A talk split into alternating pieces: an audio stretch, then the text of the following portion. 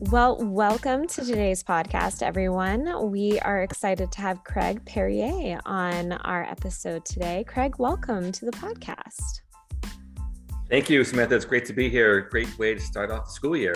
Yes, I know. If you're listening to this um, around the time of publication, Craig and I have just basically finished our first weeks of school. So um, yeah. we are battered and tired, but we are also extremely happy um, to be back uh, in and around students uh, again. Um, so, Craig, thank you so much for joining us. Um, before we get started, I always like to have everybody sort of just give us a little spiel about, you know, who you are and what you do and what's bringing you here today.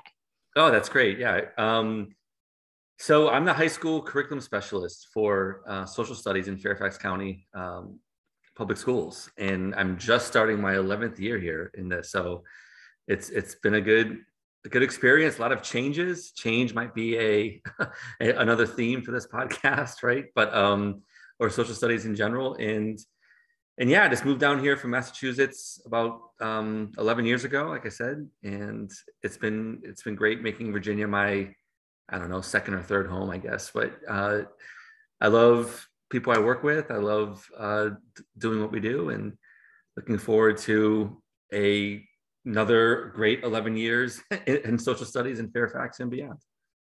Awesome. Well, we are so glad that you're here. And um, we're going to be talking about uh, deepening learning in the social studies today. And so I thought, you know, since we recently got new standards released, uh, it would be helpful to maybe kind of start there and look at like what are the expectations for social studies uh, in social studies learning in the Commonwealth. So I'm curious, you know, from your perspective, uh, with the changes that have happened, what direction do you kind of see us going in?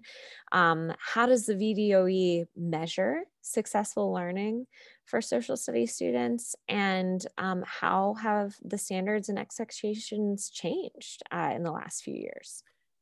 Yeah, that's um, big questions. A, these are all great questions, and I'm having a great flashback moment just to last week.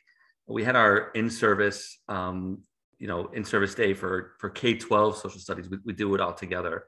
And part of the part of the opening presentation was indeed a a let's look backwards and let's look, and let's look before we look forward. And we looked at the last uh, about 10 years of social studies uh, both in virginia and in fairfax specifically. And we just narrated trends um, narrated major major moments uh, in um, since 2014 basically uh, and the changes have been, I, in my opinion, in a great direction. Um, here's some here's some trends we identified. Testing has decreased. This is for high school. I think it's also good K to 12. Testing has decreased in social studies, and the testing options have improved. So that's that's one great air, great area. Um, by the decrease, you know, when I first came into this position, kids were taking or sitting for three multiple choice exams in high school, even if they didn't need to. Um, currently, uh, there's an option to sit for no exams, right? You can do performance assessments, curriculum embedded in, in your content area throughout the year, pass the course, and that's how you get your verified credit. So testing, the testing culture and testing vision has changed. Um, there's another, you know, more recent trend, I think, and I maybe maybe starting with 2015 and, and, the additions of some standards, especially in world history. But um, certainly the last few years under Governor Northam, where we started to look a little bit more about um, whose voice whose voices are present, whose are silent, and whose are marginalized, and how can we address that? Um, so that's been another another big one, and I guess a, a third, and maybe just maybe just four total here. I'll stop on the fourth one. The third one here is a change in focusing uh, more on social science and history thinking skills. Now, this happened in 2015 with that with that last standard in curriculum revision, and it's important to not create this false binary of skills versus content. It's it's really it's really simple. I think it, you, we use content to develop skills, right? Um, I work most directly with our department chairs, and I remember our conversations about this and saying, yeah, we know we know we can't go deep, and we know we can't use inquiry unless we unless we teach stuff, right? Um, so that's that's that's the relationship. I think we let's use content, but you don't have to know everything to talk about something, right? Um, knowing that uh, our thoughts and our information will change over time, but something, right? Some some depth of knowledge or some some background knowledge. And I guess you know maybe um, uh, the the last the last change that this is this is kind of a prediction, right? We'll see what happens to this next change is, and the next revision is more of a focus on inquiry and more of a focus on conceptual learning. Um, I think those are the two big changes that are on the horizon, but you know it's still in draft and discussions are still happening. So we'll see, we'll see, you know what what uh, what comes out of this year's um, curriculum revisions. Yeah, I mean, I think a lot of positive changes and trends, you know, from my perspective at least. I'm wondering if you could uh, just talk a little bit about what what do you mean when you say conceptual? You know, like what mm-hmm. uh, what do you mean by that? I think we all kind of understand inquiry, but uh, conceptual.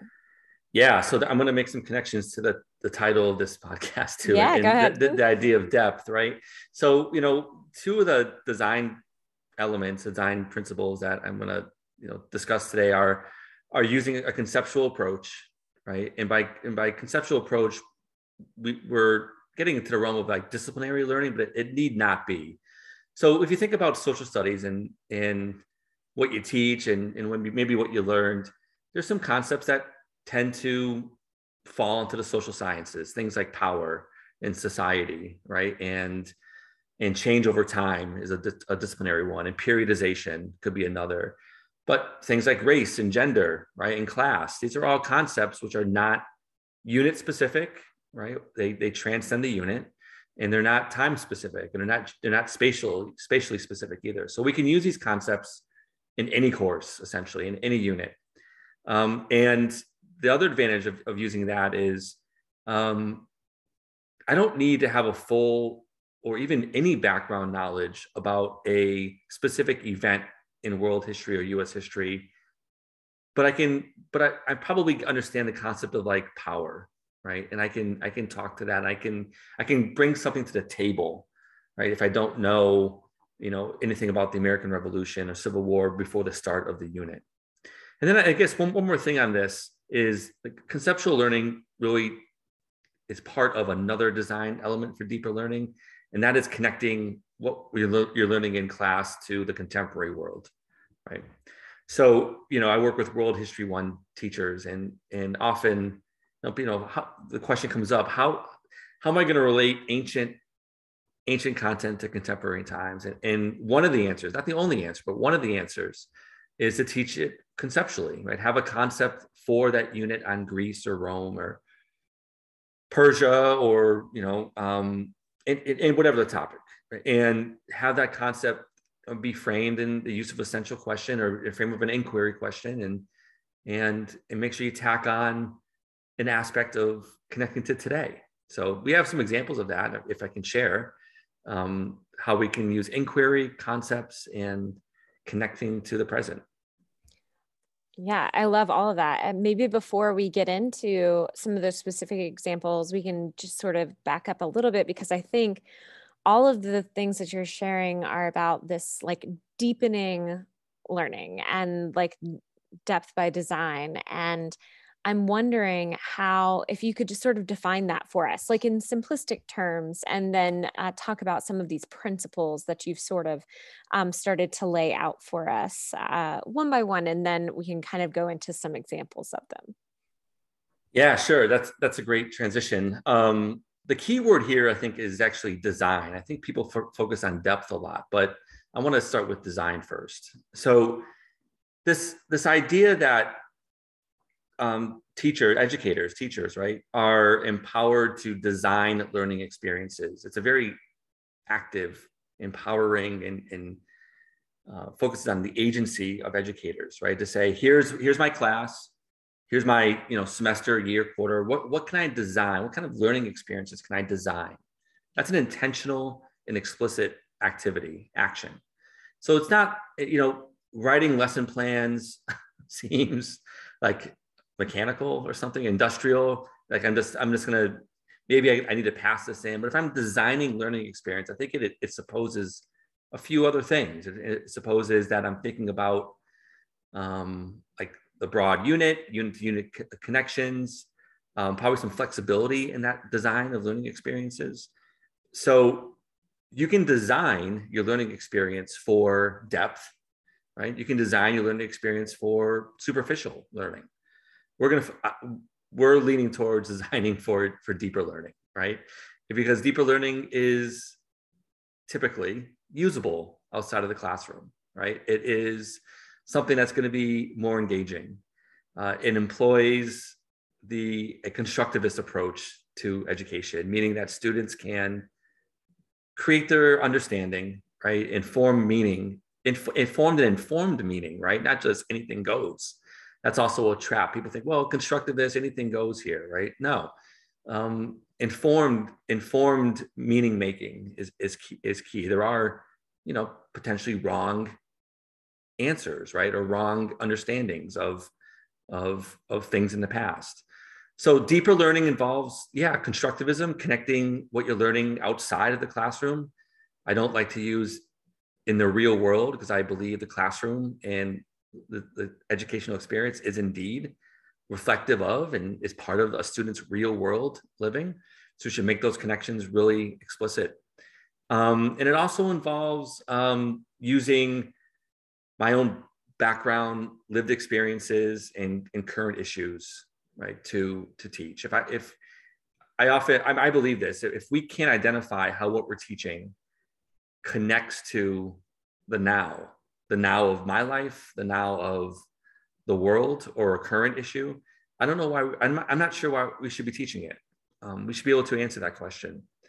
Um, so we can design our lesson on ancient Greece and the American Civil War, on the Cold War, um, to do this because because I, I, I believe that you know with working with teachers and working with students and colleagues that we've identified some design elements that empower teachers to do this. I love all of that. I think, you know, some of this, I think, is what teachers are trying to do on a daily basis, but maybe don't have an explicit name for um, and don't have a sort of plan for how to really execute it in a formal or almost not perfected because obviously we're we can never be perfect um, in the classroom or anything like that but you know we I, I think are working towards making our lesson plans more dynamic and you know making sure that everything that we're doing has sort of roots that extend beyond that day. And so i like this idea of you know this design um, designing learning experiences being a way to sort of bring connective tissue to uh, the classroom and between topics ideas and concepts and everything that the students are learning yeah i mean we, we have these moments right in our in our professional life that that you can think about and say oh that was a really like a light bulb went off right? Or it was a it was a game changer or something like this. And and regarding deeper learning there's a few but there's one that stands out regarding what i said earlier regarding like designing an essential question or creating an essential question that's going to do all this. And it was yeah, multiple light bulbs must have gone off here. It was we were working with teams from our high schools, and the, we were working on designing. Not even not we weren't calling it deeper learning. We were designing p- performance assessments, right? So that shift away from multiple choice into performance assessments, and part of that was having a really good, compelling question or essential question. And sure enough, the World One team, the World One history team from one of our schools, came up with this question that seemed to be perfect, right? It was a perfect, it was a perfect and simple way to say we can do this with any unit we have. And the question went something like this: they, they were designing a performance assessment for the Middle Ages, right? The, uh, the medieval era, and and and the teachers were also big on um, the UN Sustainable Development Goals. So their question they designed was, how does learning about the Middle Ages impact your understanding of a UN Sustainable Development Goal? Um, we've taken that that template, that formula, and we've used it in our curriculum guides. We use it in our, in our summer school, like you know, summer courses, but we ex- we've expanded it. So it sounds something like this: How does learning about X, whatever unit you're teaching, how does learning about you know the ones I mentioned, the American Revolution, um, ancient Rome, impact your understanding? And we've expanded we've expanded the last part where students get to pick one of these. So let me say it again. How does learning about um, the European Enlightenment impact your understanding of yourself, your lived experience, a contemporary issue, a concept, or a UN Sustainable Development Goal? We kept that one, right, as a, as a tribute to the original. So students have, and, and if, if, a, t- if a team or teacher uses that, t- they have choice within that question. But all the, all the things on the second part of the question yourself your lived experience a concept all of that you know goes beyond the classroom and you're using content in your class purposefully to engage with something that's current.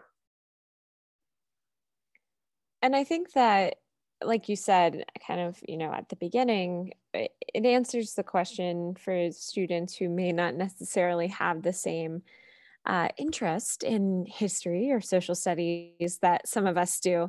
It answers their question as well why do i need to know this? You know it makes the learning feel and tangible and real in a way that it that it doesn't sometimes whenever you don't ask those deeper questions you know i think there is sort of a flatness to just like learning content for the sake of learning content, you know.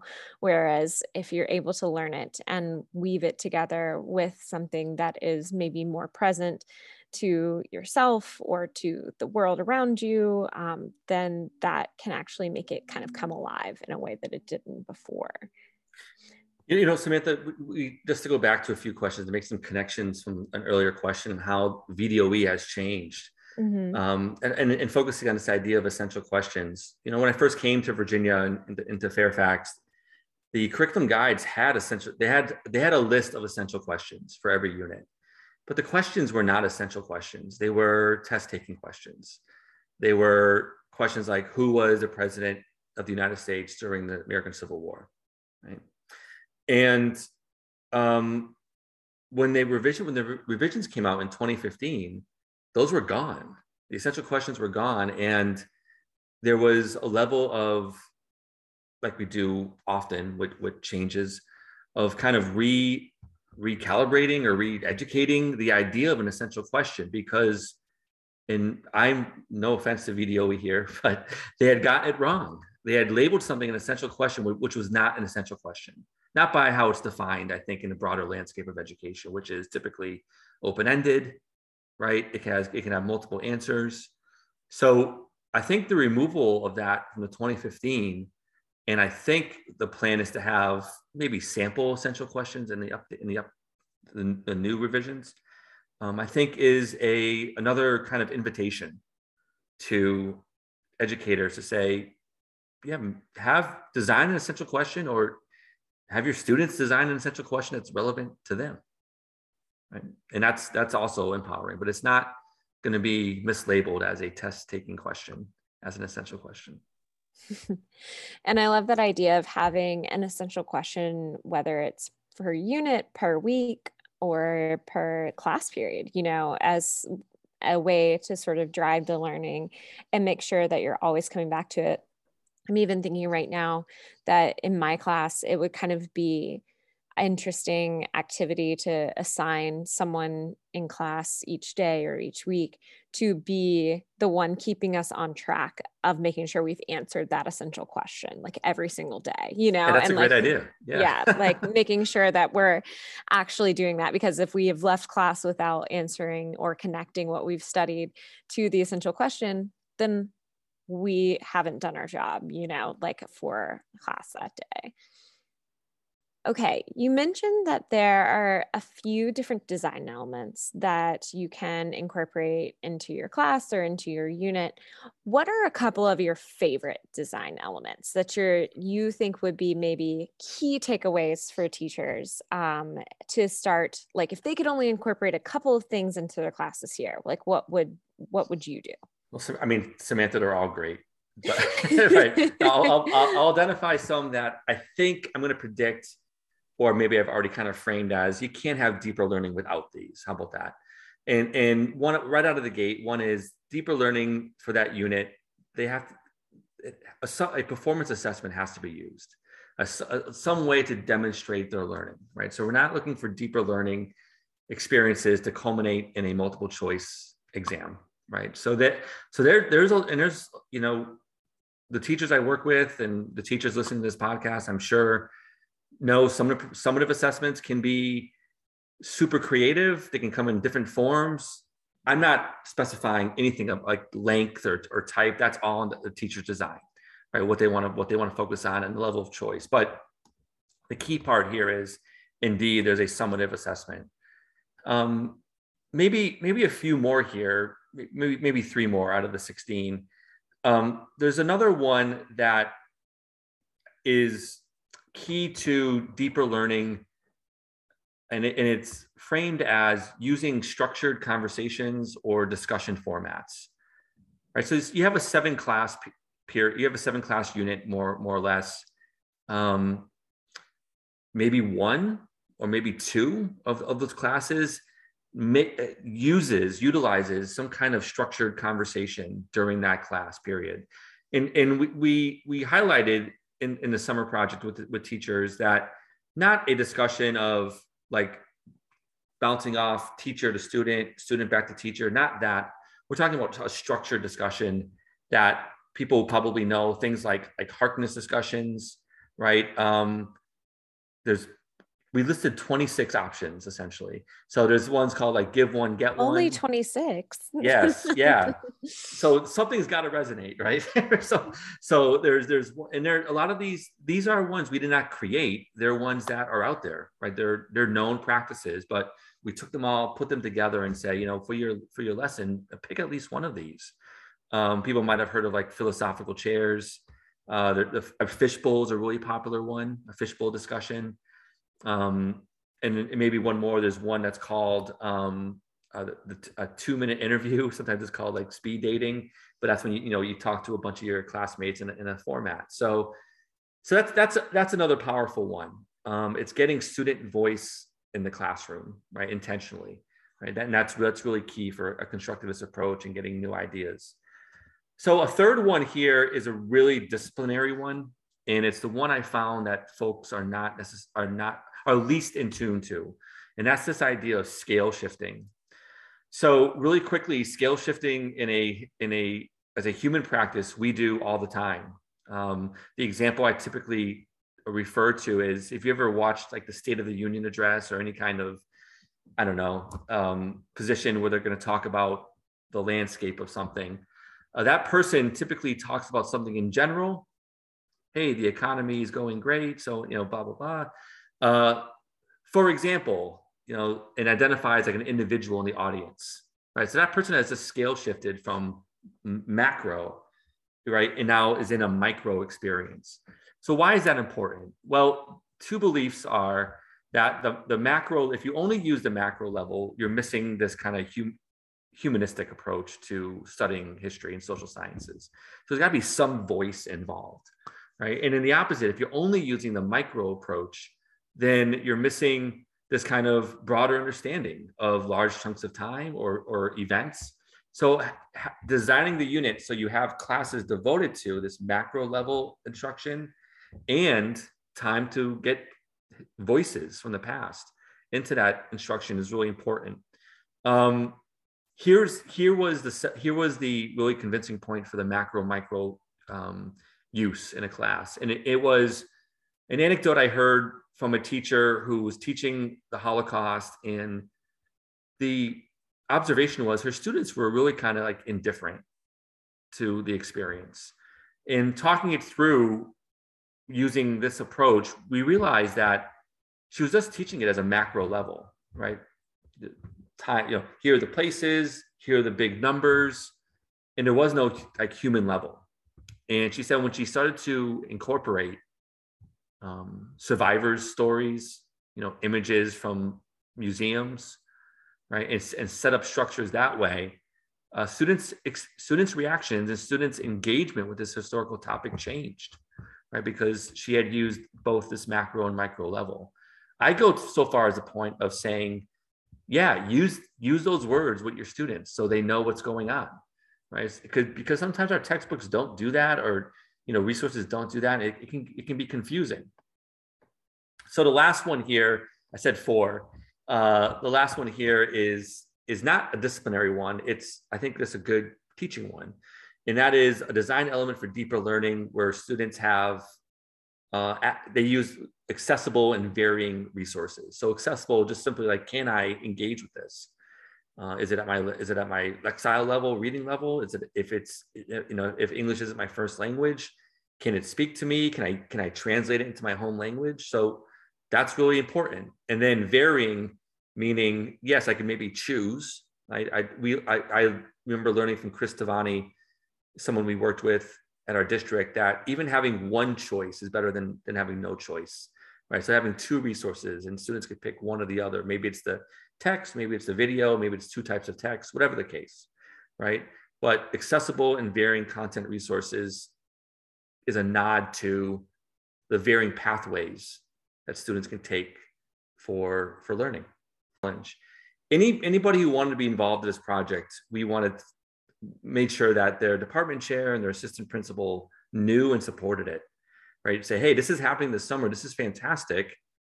In the fall, we're going to come back and this teacher is going to be doing something that he or she is going to share with your with your team and with your department. Do you support that? Right? And it, the unanimous was yes right? It, um, yeah that's a that's, that's fantastic. We support that. So the lesson here is that we should embark on this with a we mentality right? Not as i'm the only person on the team doing this. Everyone else does something else and you know my kids are the luckiest ones because they have me as a teacher right? That might be true but we want to spread that we want to spread that that experience around. So one of the challenge to overcome a challenge of maybe isolation is to communicate beforehand. We want to try something out and we want to do this together. Um, another challenge which i think people might invoke but i am going to use a phrase which I haven't heard a lot, but I think it's um, it's good to have that, and that is the the current standards, at least the current curriculum framework from Virginia, is really good at this, at giving students, sorry, giving teachers the power to design deeper learning. That I don't hear that a lot. Um, it's it's it's often it's couched in the opening paragraph of the curriculum framework of the standards. And the sentence goes we recognize i'm paraphrasing here we recognize that what you're seeing here in the standards is not the totality of what should be taught. And you sh- and you should feel i don't think they say empowered but you should feel you know um, have the, the freedom to you know create learning in content that's related to your local context right? So that's an that's fantastic. That that's a opening of the gates. It's not limiting to whatever is there. I have to teach that full stop. Um, so that challenge, if that's invoked, doesn't exist. It's not a real thing. It's it's you we, we, you when someone when a teacher asked me who wants us to do this, my answer was well the state of Virginia, our county, you know, um, our colleagues, our superintendent, and all that. We, we this this this is supported, wants to be done. Um, another challenge uh, might be the idea of I want to teach ex- what I've been doing and then add this on after.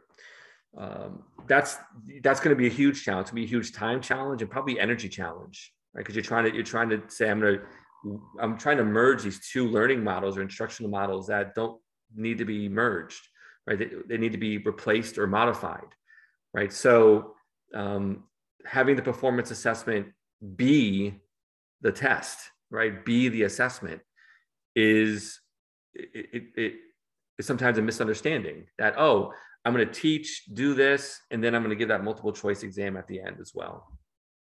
No, you can have multiple choice questions, but that's not, that should never be the totality of the summative assessment.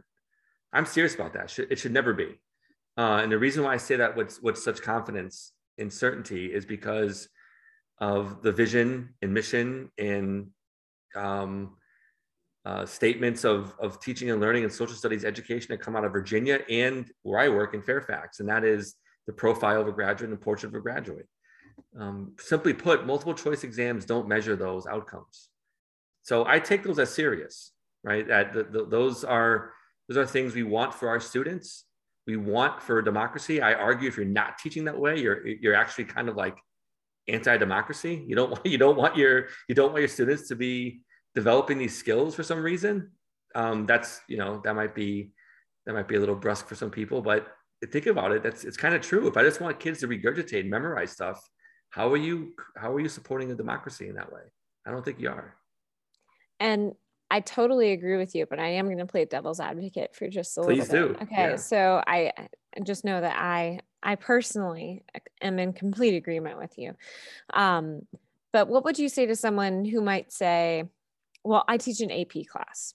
Mm-hmm. Okay, so um, we are quite literally teaching to a test, and maybe some of my students, you know, might not have as many financial resources to be able to go to college. And so these tests carry a lot of weight because they could potentially be getting college credit for doing these things. Um, so, what would you say to someone like that who is kind of dealing with a multiple choice assessment, like on the horizon, and who says, I want to incorporate these practices, but I'm also worried?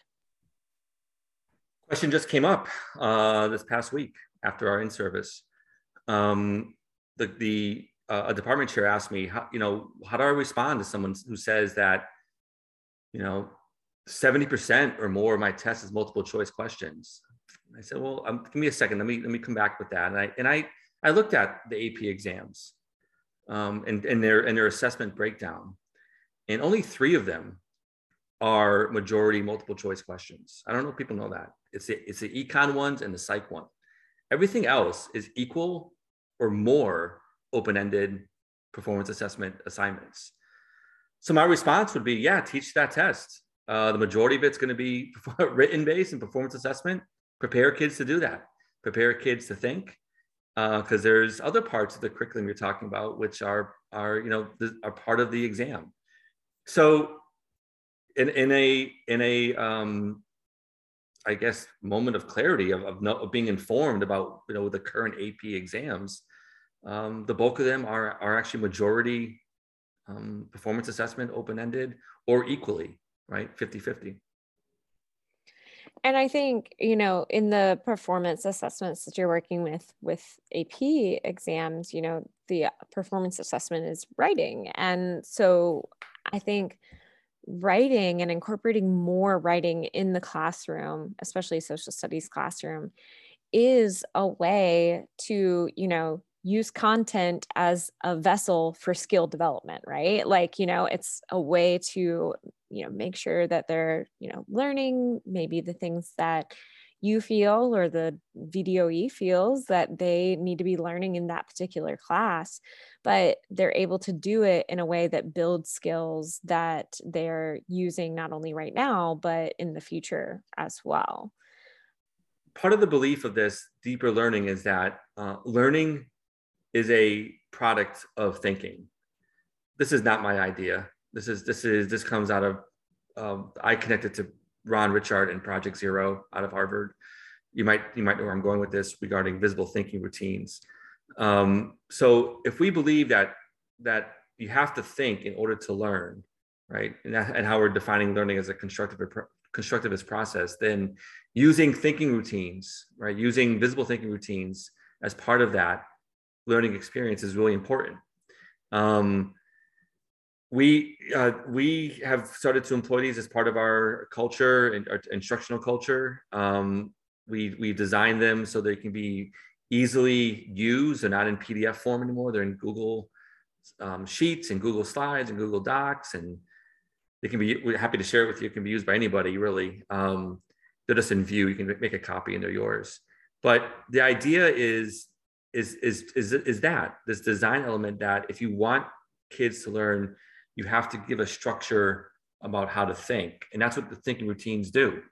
Um, if you if you don't use them, whoever's listening to this podcast, if you don't, I encourage you to do it. Your instructional repertoire will expand by galaxies. It'll it'll be a huge augmentation.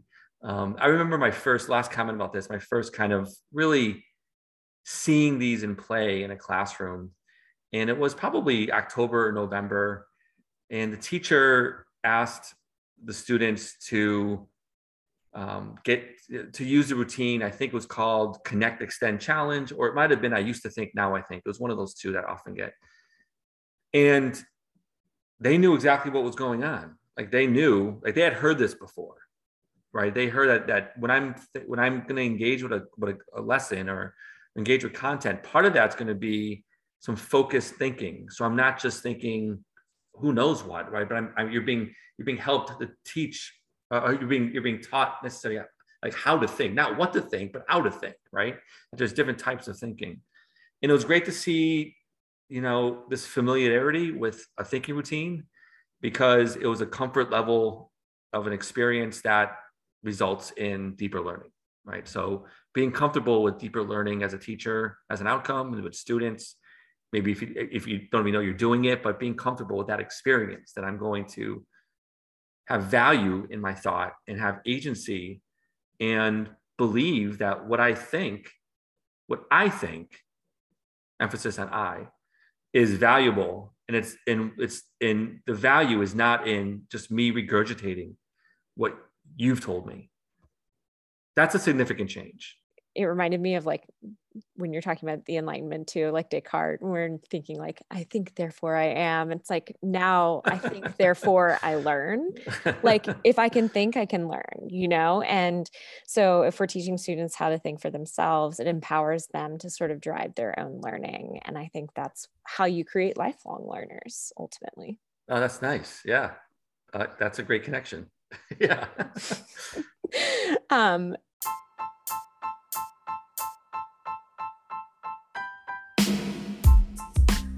So, Craig, is there anything that you would like to plug before uh, we sort of wrap up here? Any projects that you're working on that um, maybe we could uh, learn about, or any um, social media maybe where we could follow you and find you uh, on?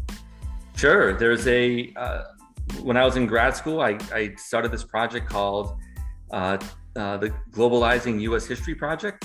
Um, it's become a hobby hobby of sorts. So I uh, update it. Uh, it's been every month. The last couple months have it's not been updated, but if I can give you the link here for the show notes, um, it's a free resource um, in, on how to how to globalize uh, the U.S. History Survey. So um, it can be used for APUSH and Virginia U.S. History and IB History of the Americas or any any U.S. History course. And it's really it's been a really great project to say let's bring in Amer- non-American voices. Let's bring in American voices when they're not in the United States. Let's use a comparison, a comparative approach, and let's use a conceptual approach so we can say that the U.S. is a nation among nations. It's not it's not the U.S. and the world. Very cool. And where can people find you? Uh, are you on any social media? Are you on Twitter? I'm on Twitter at Craig Perrier. Absolutely. Okay. Yeah my use of it has gone down recently. Okay. Well, maybe it'll go back up. You know, okay. Like... sure. That'd be great. okay. Well, very cool. Well, Craig, thank you so much for being on today's episode. We thank you. really enjoyed having you. And maybe we will do a part two um, and kind of hear back from how some of the units went with these teachers. That'd be fantastic. Absolutely. Okay. Great. Well, thank you so much again for speaking with me today. And listeners, don't forget to follow the Virginia Council for the Social Studies on Facebook, Instagram, and Twitter. Our handle is VA Social Studies, all one word. And I also just want to plug really quickly that we do have our uh, annual conference coming up March 24th and 25th. You can find out more information on that on the VCSS website. You can also follow me on Twitter at Sam underscore Futrell1. And if you like today's episode, subscribe and give us a five star review as it helps others find our podcast. Thanks so much for listening, and we'll see you next time on Content Classroom.